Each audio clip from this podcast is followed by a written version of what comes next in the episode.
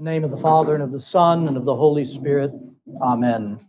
O heavenly King, O comforter, the Spirit of truth, who art in all places and fillest all things, treasury of good things, giver of life, come and dwell in us and cleanse us from every stain and save our souls, O gracious Lord. Amen. O Lord, show us the light of thy countenance, and we shall be made whole. Amen. May the words of my mouth and the meditation of our hearts be pleasing to you, O Lord, our rock and our Redeemer. Amen. so, past couple of weeks, the first week I gave an assignment to everybody to have a little prayerful consideration. We did the same thing last week to keep considering and looking to see how the Lord might illumine in our lives our despondency, the ways that we are spiritually asleep, where we find our suffering that's in us or the, the lack that is in us that needs to be made more full, reaching out to things other than God to fill them, which is causing our spiritual slumber and that break in our relationship with Him where we don't experience Him in those divine moments of our lives.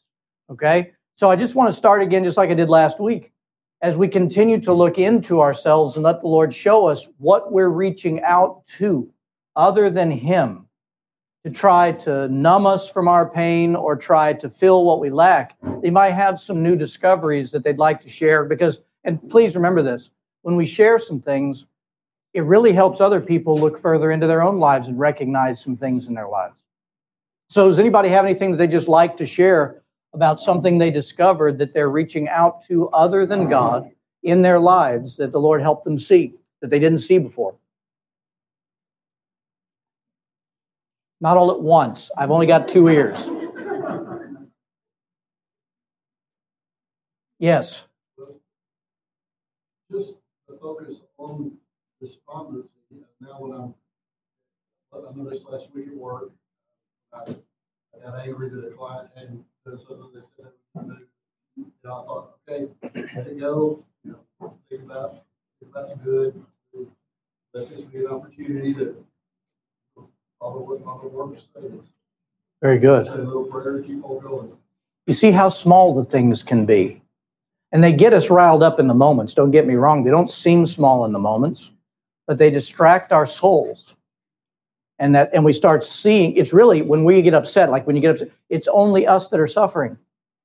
And we're, we're twirling that we're swirling down, right? In lesser than what God wants to experience, God wants us to experience in our lives. Thank you. Very good.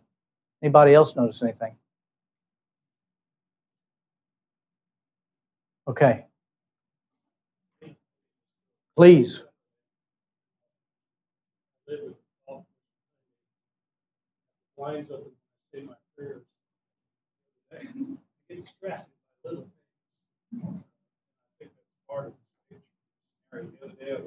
Looking at the icons, trying to use my eyes to pray. As a part of my prayers, use my eyes perfect words. Peripheral vision picked up flag, green lights flapping in the wind. And something inside of me said, take a look and see what that is. You know, and, and I really had to battle with this. This kind of little, little thing like this. If I get into that, then I'm distracted. I'm broken con- concentration in prayers. Then it's every little thing like is that icon straight? yeah. Corner, and you need to turn it off now. And, and the whole gamut of things. suddenly the concentration of prayers using the eyes is all in. Yeah. Yeah. You know, I think the fathers call that the spiritual illness of squirrel. right? We try to focus. No, seriously. But then we see some of the distractions and off our soul goes. No, it's true. Yeah, very good. Thank you for sharing that. Sharon? I was uh, cooking the other day. I really love to do, but I was listening to the news and the talking heads on the radio. And it was just pressing on me how everything's going, to be crazy in the world. And it was distressing me. And I thought, no, I'm going to stop this. I'm thinking about what you said. Put on Ancient Faith Radio. Nice. And the music, I didn't want music, I wanted talk. So I put on the talk version of that thing. And there the fathers were going through the offices. In fact, they were doing on one of the offices at the time, and it just put me right there. Mm. And I just kept listening on it, and everything just got better. And got, just put me in a really nice place. So got my focus back on where it needed to be is on the joy of what was before me and not worrying about all these things in the world that I, I have no control. Right. That's very good. You know, I think so much of overcoming our despondency and letting Christ wake us up. Remember, we talked about taking thoughts captive. Again, thoughts are not sin. Thoughts are thoughts. Now, it can lead us to sin for sure. They can lead us into despondency. But as part of taking thoughts captive, what Sharon was describing, what she was doing, is managing the inputs.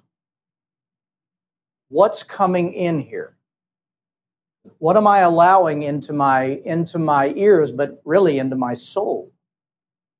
And it has everything we allow in, there is not a neutral. It's all doing something. And we can sense if we are a people of even slight prayer, we, are a, we, we get the sense of the Holy Spirit showing us this is not helping you. And we begin to, and we change our inputs, and all of a sudden you started filling it with things greater than all of this. And something changed in your experience.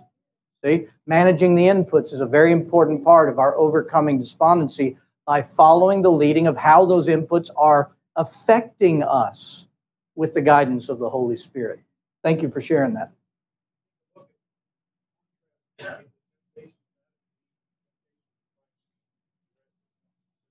Yeah, it does. Yeah, yeah.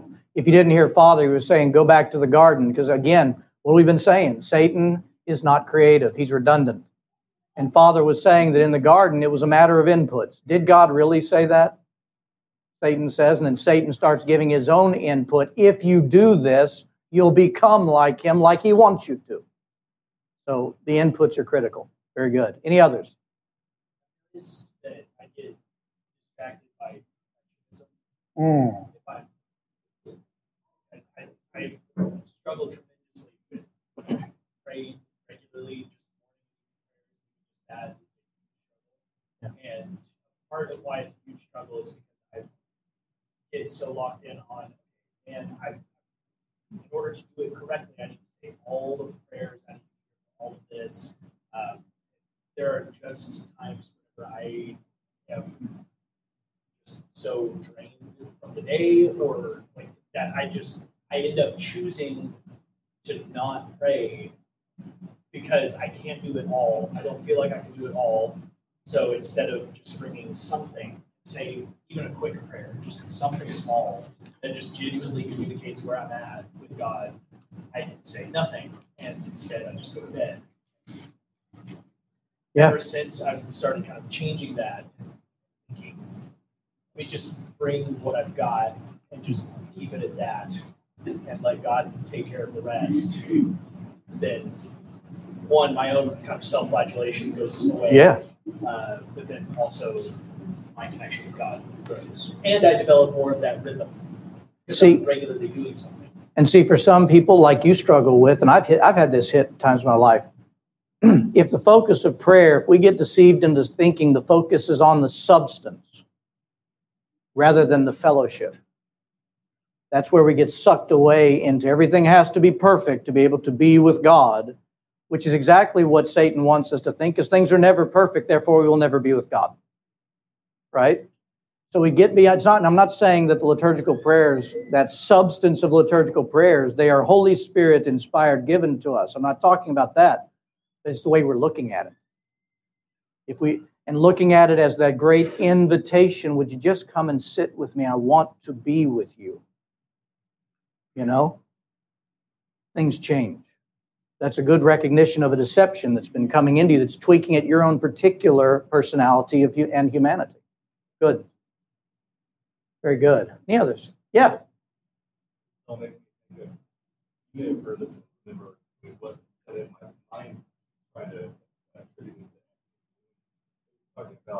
uh, everything going on in the world and feeling overwhelmed.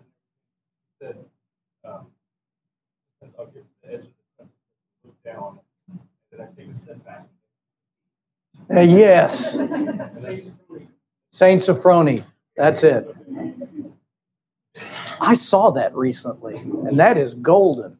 Say, say that louder again so that everybody can hear that. You're, you're close enough. You're good. He was talking about um, uh, was talking about feeling overwhelmed by everything going on in the world and seeing what all that. I guess just being overwhelmed. He said, oh, you know, the edge of the precipice and look down and then take a step back and of tea. Yeah. Breathe. Very good. Good. Okay, so please, as we continue through this series, I hope it helps you to better let the Holy Spirit illumine in you these things, to show you the ways that, that our souls are being distracted, the ways that we're crying out to things other than God and we never saw them before. Because remember what we said in the very first class when we are in a state of spiritual slumber, we don't know that we're in a state of spiritual slumber. We have to have the illumination of Christ, which simply means this we're giving him permission to shine the light. And we are actively saying, Show me. Show me these things.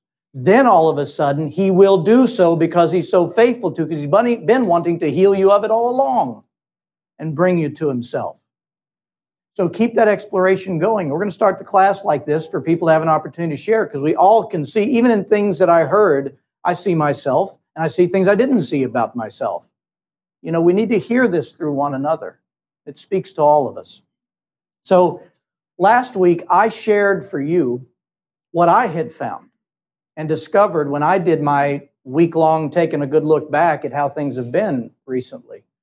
And I shared with you how I was enjoying such an incredibly blessed season in the rhythm of the kingdom of God that was granting me such wonderful experiences with Christ, not only in the regular prayerful rhythm, but all throughout my life from Lent all the way until the end of July. And then all of a sudden, I had that great back pain hit me. It's not that I didn't experience different forms of suffering and hardships from Lent to July, but for some reason, the intensity of the back pain that I went through caused me to reach out to anything other than God to deal with that back pain. And that started an avalanche, so to speak, of spiraling down into just numbing behaviors just to get through the hardship. And that had an experience and uh, that had an impact on my experience of life until just recently in the last couple of weeks. Now, a number of you either emailed or I was talking to you in conversations when I had meetings with you last week, and you emailed me basically what amounted to two questions. Father, what tell me more about the rhythm that you were in that gave you that that that blessed experience that you were talking about and tell me a little bit more about how what, what did that experience look like during that time period from Lent to the end of July and then I also had some people email questions, not only that, but and when you took your eyes off of God and got distracted, what was your experience of life like? And so what I want to answer those questions as if for pretty much half, if not the better part of this class, so that you can see what we're talking about and also that it may further illumine in you things that you've either experienced in the past with God and you can grasp hold of those and get back to those things or you can also see the negative impact from being silly like I was and choosing so many other things other than God to, to soothe what I was going through. Okay? And so let's I want to address those. First question was what was the rhythm that I was engaging during that time from Lent all the way to the end of July? And I want to start by saying this. And, and in a way, you're going to look and say, well, thank you, Captain Obvious, but it's true. And it will always be true that the rhythm that caused such a blessed experience in my life throughout many of the days of, of my life during that time period it begins with the very it began with the very rhythm that our lord jesus christ gave wisdom to his church to have in the rhythm of the kingdom of god and it was the rhythm established of prayer and worship It all begins there. And the first part of it begins, you know, we have corporate and we have our individual time.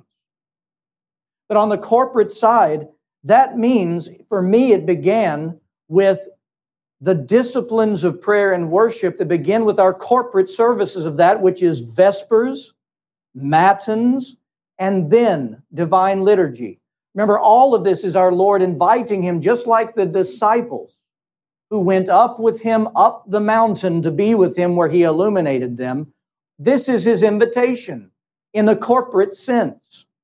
And it is the entirety of it, not just Matins or not just divine liturgy. The rhythm that the Lord gave his church to experience him corporately is Vespers, which prepares our hearts and leads us into Matins, which further prepares our hearts and brings us to the experience of Christ that opens our hearts to the divine liturgy and the experience that we have with God in that. And so I was doing that as normal, and not just because I have to, because I'm the priest, but I was engaging it as your priest and as a person in need of healing. I was engaging Vespers as prayer, as time with God. I was engaging Matins as not the thing we do before divine liturgy, but I was engaging it as the very prayers from my soul that are to be prayed to bring me into the experience of Christ, and then on through divine liturgy. So it starts with that, but then it spins off when we go into the world and into our regular lives. And then we have the prescribed spiritual disciplines that lend, its, lend themselves to the experience of God in fellowship on a daily basis, which is Christ giving us the hours of prayer morning, noon, evening, compline, right before bed. This is a rhythm Christ has given his church not to give you something to do in a time period, but to give you touch points of fellowship with him throughout the critical stages of the day that you live and experience life in a fallen world. And as part of those prayer times, in morning and evening, attending, I was also attending to the scriptures. Because that's not part of just reading, it is part of our prayer and it's part of our divine experience of the Lord our God. And not just reading scriptures because they're on the internet list of this is what I have to read while I pray morning prayer and evening prayer, but reading them as though God just might be speaking to me. He just might want to share something about himself that he wants me to take into myself that is something for my life and my salvation, or maybe it's for something that will end up being helpful when I meet with you, the parishioner, two days later, and he spoke it to me through scripture a few days before. In other words, scripture reading as part of the prayer life of the church in the rhythm Christ has prescribed is an event of experience. I can experience God in hearing Him speak to me. These are His words. You see? Now, I want to say something very quickly, lest you think I'm way better than I am, because I'm not. While I say I engage that rhythm from Lent all the way through the end of July, I promise you I didn't do it perfectly. There were times I would miss a prayer hour. There might be a day where I don't read the scriptures in the evening prayer. And I'm not saying that so that you let yourselves off the hook of what is the most good thing for you. I'm saying that because what I want you to see is that even though the effort was imperfect, I was engaging it. And how many times have you heard me say that if we give God an inch, he takes a mile? If we will just move towards him, he will rush towards us. We give a little, he gives a grand amount. You see? So I don't want you to think I was perfect, but, but what I was doing, I was desiring him. And I was trying. And I was moving towards him because I wanted and I needed to be with him. Everybody understand that? So it all starts And we'll always go back. Where do we go back if we've fallen off the wagon we've gone into despondency? We go back to the basics. We start there. We go back to the rhythm Christ has established in the kingdom of God for his children and for his citizens. Okay? Okay. So that was one part of the rhythm. And again, it wasn't being done. And I always have to guard this in myself. I wasn't doing the rhythm to check off the boxes saying I was doing the rhythm. There was something in my heart that at least had the mustard seed of faith of knowing that if I just simply do what he has shared with me to do, that perhaps I can experience him in some way. And I wanted to experience him in some way. Okay? Father?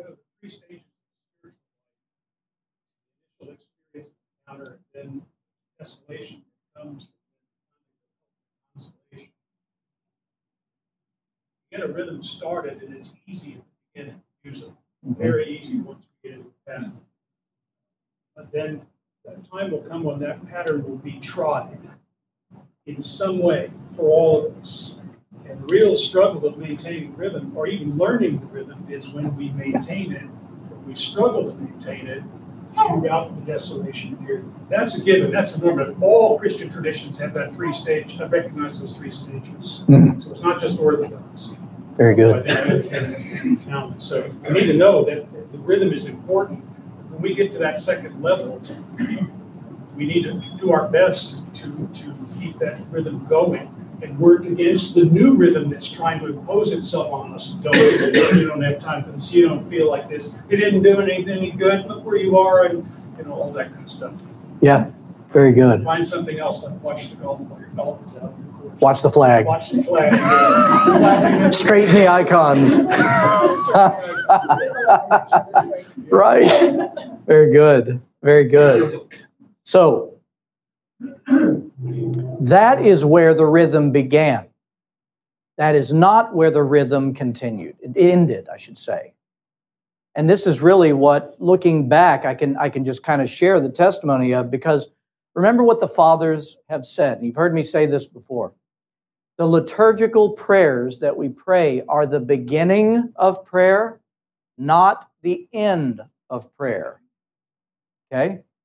And everything that I shared with you just now about the rhythm that God gave, that's the foundational rhythm of the Christian in the kingdom of God, that brings us to the enjoyment of God, the services, the hours of prayer.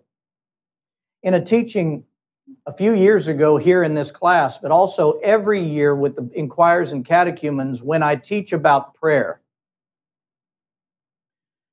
I gave you this example of when the fathers say the liturgical prayer is the beginning, not the end of prayer. And I told you to think of prayer like the liturgical prayers as the trellis of a, in a garden.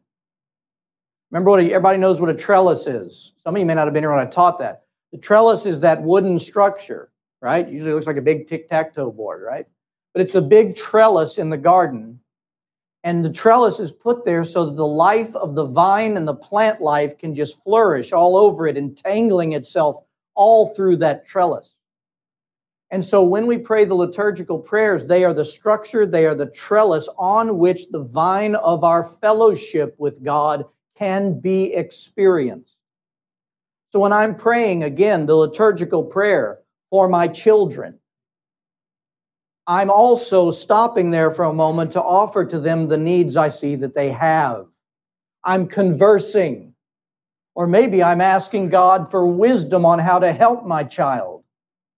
And then, you know what part of the liturgical prayers with this dance of the rhythm of fellowship is? Is to be quiet and listen. You might just get an answer. You might just get the wisdom in the mind of Christ over something. But you understand the concept that the liturgical prayers of the trellis that are necessary for us to pray the will of God, to keep us in the banks of the will of God, and also they are prayers that are the will of God, always. Okay? But yet on that we dance in fellowship. I have to tell you, I want you to see the prescribed even rhythm of the church Vespers, Matins, Divine Liturgy, the hours of prayer as the trellis on which our entire lives can begin, can begin to be enveloped in great fellowship with the living God. Because what I want to share with you, people were asking me, what was your experience like because of that rhythm that was such a blessing to you? And I want to share that with you. As I was engaging the rhythm Christ gave the church that we just spoke about, it was spilling over into the moments of my life in the in between times. Because my discipline had grown by His grace and by His help, my encounters with Him were becoming beautiful. My mind stayed on Him far more in the moments in between than when I wasn't engaging the structural rhythm. That makes sense?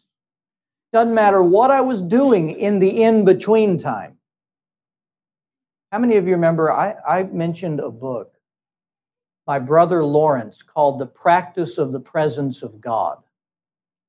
And he was a monastic, a Roman Catholic monastic.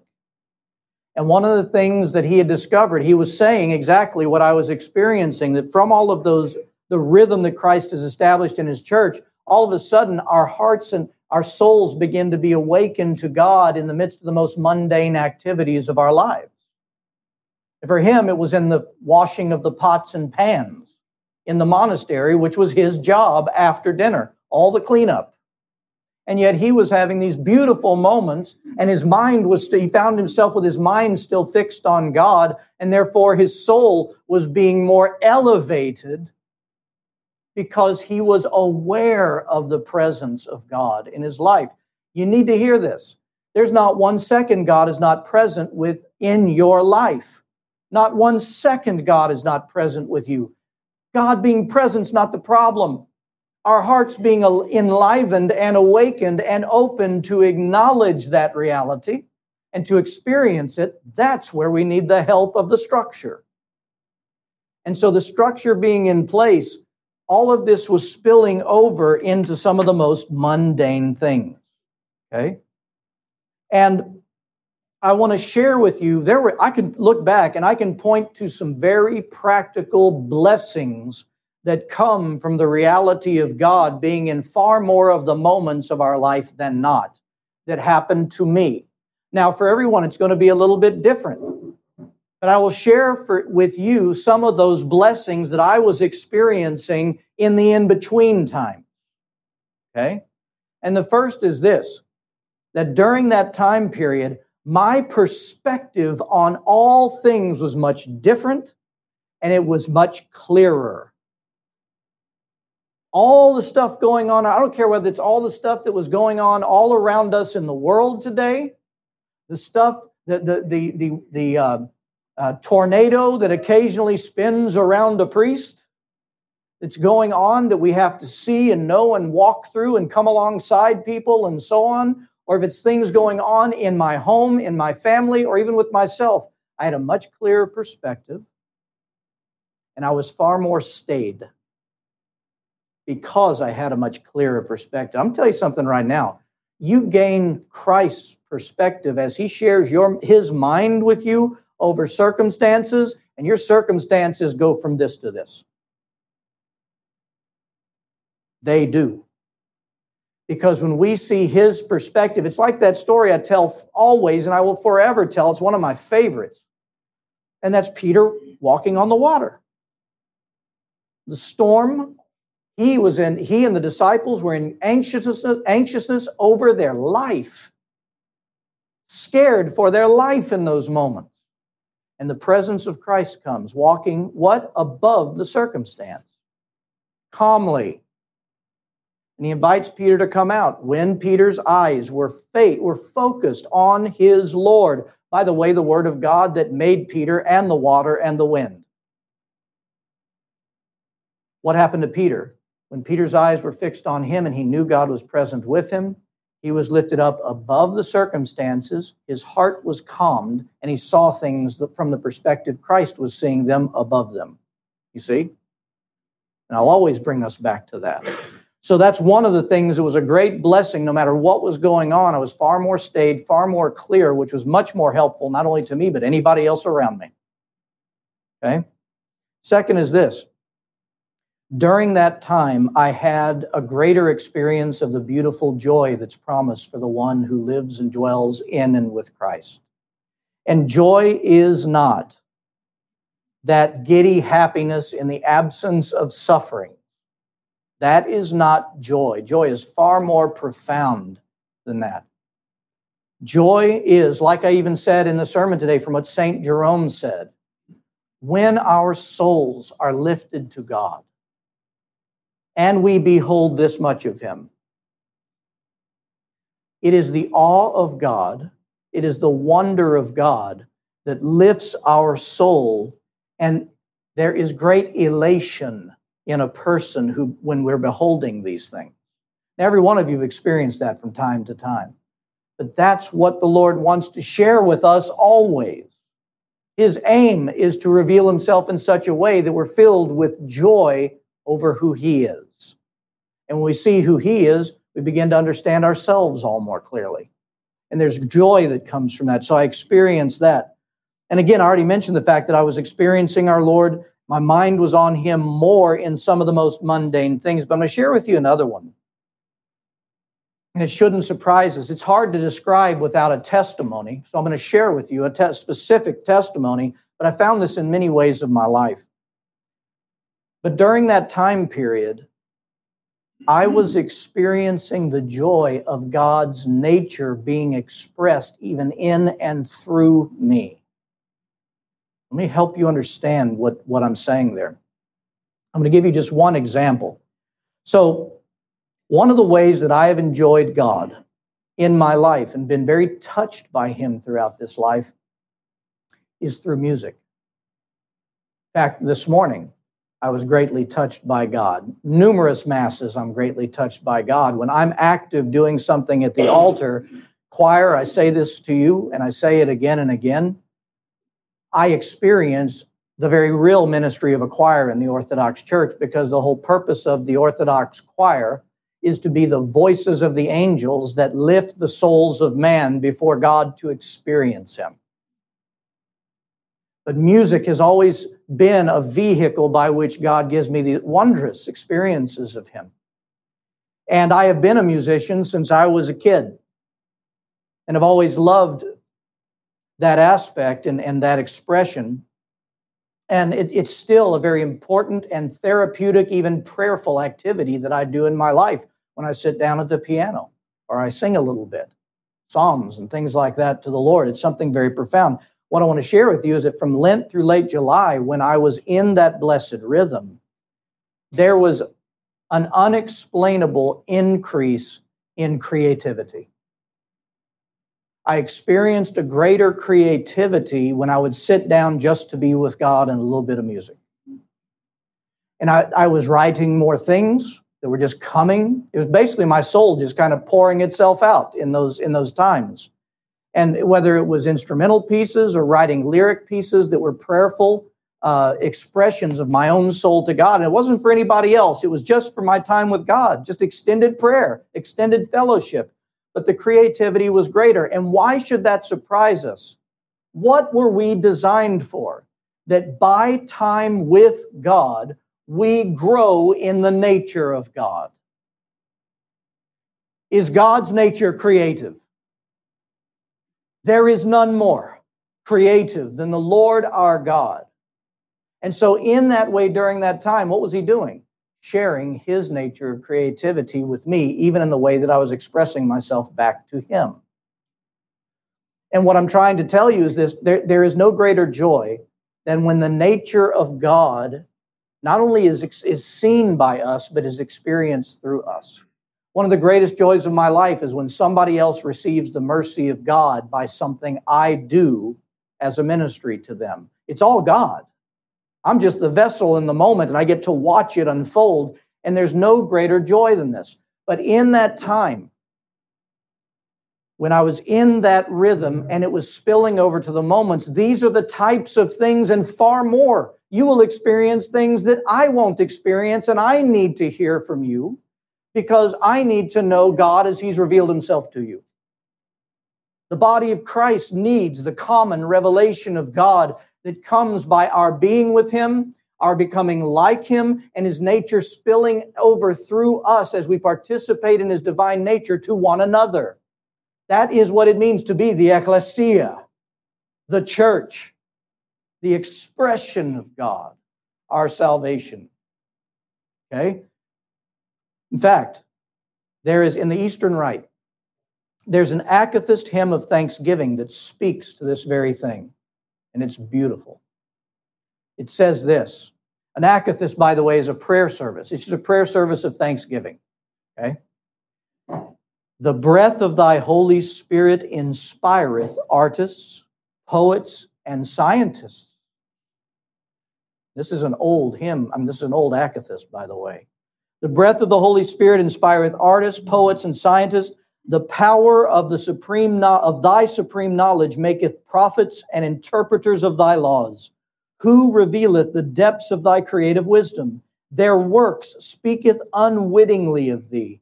How great art thou in thy creation! How great art thou in man! You see this?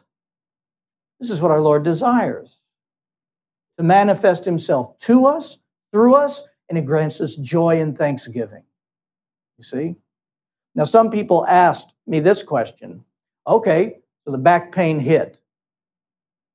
And you started straightening the icons and looking at the flag, right, Father? you started doing all these other things and you got off track and you got out of that rhythm. What was the experience? That's much faster and easier to talk about. Just take everything I told you and stick the car in reverse for three weeks. My mind was tired. I was far less clear on things. It was much more work to get clear on things, which made me even more tired. Fears. I experienced fears rather than stability. One of my main fears is Lord, is this back situation permanent? Lord, is this going to impact my ministry, my ability to minister long term? You got all the thoughts that come flooding in because you don't know what the situation is. Right? And in pain, I started reaching out to all these other things just to numb and get through that brought zero healing, but more importantly, numbed my joy. And that's the most thing I want to kick myself for because I know what I was experiencing and look how easily I got distracted over a bit of pain. But it numbed my joy. It robbed me of those moments, those moments with God and the troubles around me in my home, in my own soul, and in the parish and in the world seemed a hundred times more amplified than when they were than when I was keeping the rhythm. Does this, by the way, sound like, does anybody echo this experience? When we are in greater fellowship with God, we start seeing some of these blessings. And when we get coaxed into the actions of despondency that lull our souls to sleep, we start seeing that lesser existence experienced.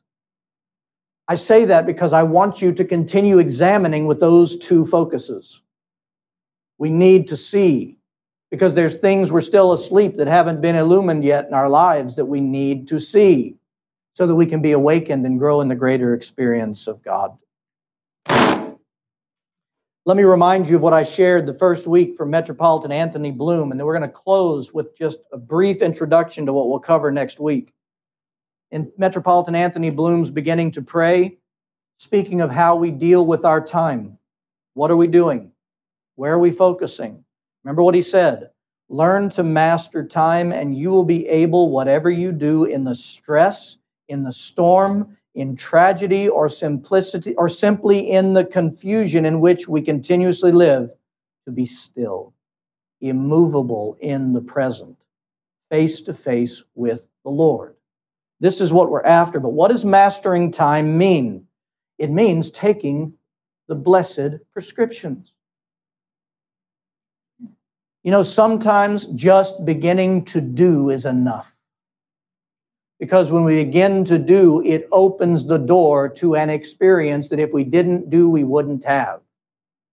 So sometimes we just simply do because Christ is inviting us in time in the moments of our life to avail ourselves to that presence that He has with us. And that will spill over into the moments of our life. And this goes to where we're heading in our next session. And that is to understand and come to a greater understanding of the Christian definition and understanding of time itself, which is very, very big in the theology of the Orthodox Church. And we see what time is in God's activity in time as a gift to us, it changes everything. But I want to introduce just a couple of concepts in the last five minutes that we have. Dr. Roccas in Time and Despondency, the book that we're using as our framework, she actually quotes a line from that same Akathist hymn of thanksgiving that I shared with you that verse from. And it says this Glory to thee who cures afflictions and emptiness with the healing flow of time. I'll say that again. Glory to thee who cures affliction and emptiness with the healing flow of time. Time, even right now, in the fallenness of time where it's finite, which it was not before in, in paradise. Even in this finite time, time is a merciful gift of God to each one of us, a gift at, in and by which God heals us, and He fills moments with Himself in real time for us. But time will only lend itself to the experience of God and His healing work if our hearts are open to His presence in the moments. Again, everything in our salvation is dependent on relationship. Not a God who forces, but a God who offers and invites. And then we either say yes or no in the moments of our lives. You remove God from the moments of time, and time becomes wasteful at best, harmful at worst. Harmful at worst. Now, in order to see the truth of time as God has revealed it through His church, one of the things we're going to have to do, and again, we'll get into this more next week, is we're going to have to unlearn the deceptions that have come into us regarding time, and there are many. There are many, and we'll, I think we'll see them. We're going to have to uh, have revealed for us those lies that have been written in us so that we can comprehend the beauty and the mercy and the gift that time is to us from God. And let's consider just a few ways I want to leave you with to look at in your own lives as far as our false understandings of time, the deceptions. Number one is this there is an undercurrent in almost every one of us that is believing that we always have more of it. That we always have more time, always more time. Absolutely one of the greatest satanic deceptions that is in the life of every Christian. Now, tell, let me ask you this. If we have in our disposition the fact that I will always have another moment, what does that naturally lend itself to in our lives? Oh, I love it. Boom. the atom bomb of the vices. Right? Thank God. That's exactly right.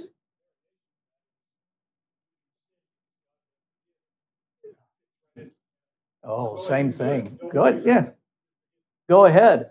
Somebody said procrastination, right? You've heard me say before, I've decided I'm going to stop procrastinating tomorrow. Right? Again, there's the tomorrow. I have another day. I have another moment. Yes, slothfulness, despondency, procrastination. But if you really want to get down to it, the most dastardly thing that really is the root of all of that is that it removes God from that moment in our life. That's what it does. Secondly, we see time, whether we vocalize it this way or not, we can see time sometimes and blame it for, for the decay of everything, Look how bad our country has gotten over what? Time. Um, look at our pain. You know, we time grants moments where we experience pain. Um, our mortality. We blame time for our mortality. We look at the finite and we see this in a negative twist when it's one of the greatest gifts to us. And because of this, time, if we're not careful, becomes something hideous we try to avoid the moments. Because if we deal with the moments and our wrong view of time, we're going to have despair. So we're afraid to look at the moments. And yet God is in each one of them. In fact, you know, the ancient philosophers, this was their philosophy over time that time now is negative. Time is negative. Even Dr. Roccas in Time and Despondency, she summed really well, summed up really well Plato's writing referring to time in this way Here's how she summed up his writing Time is a grim reality. Therefore, eternity has to be something other than time. Has to be different. Eternity must be completely devoid of time because time is so inferior to eternity because all it does is cause our decay, make room for our suffering, and ultimately destroy us. It kills us, it ruins, it destroys buildings and people. See? And that was the view of time. But again, when we start viewing time like this, we need to make the connections in our life.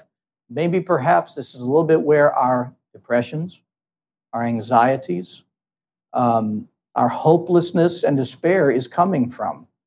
Because again, that same deception does the same as the first. It removes us from a heart open to God in real time. In real time.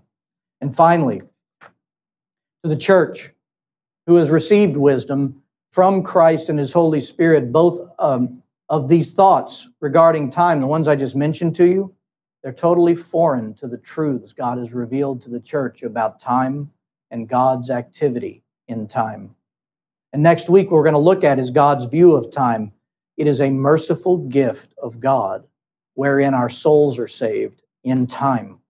We will see that we're always called to see time as fleeting with no promise of another moment, not out of hmm. despair of mortality, but it pushes us to the God in the moment so that we can experience Him. And you know, the early fathers say this when a Christian is young, he fears death. But if he lives in Christ all of his days, he begins to anticipate it. That same Christian is always mindful of his mortality, and that's what's keeping him in God. Okay? Time and eternity are not separate things. The kingdom of God has come. Time for the Christian is both time now and time then, and then just never ends. And that's how the church has seen time. And finally, the gift of time, should we allow God to fill it in our lives, produces the opposite of decay and the opposite of suffering and lack and death. It's life giving. So, again, the words from that Akathist prayer of thanksgiving, and we'll move on next week in this Glory to thee who cures afflictions and emptiness with the healing flow of time. May God bring us back into moments with him so he may do so. Let's stand. In the name of the Father, and of the Son, and of the Holy Spirit. Amen. Our Father, who art in heaven, hallowed be thy name. Thy kingdom come Thy will be done, on earth as it is in heaven. Give us this day our daily bread, and forgive us our trespasses, as we forgive those who trespass against us. And lead us not into temptation, but deliver us from evil. For thine is the kingdom, and the power, and the glory, forever and ever. Amen. God bless you all.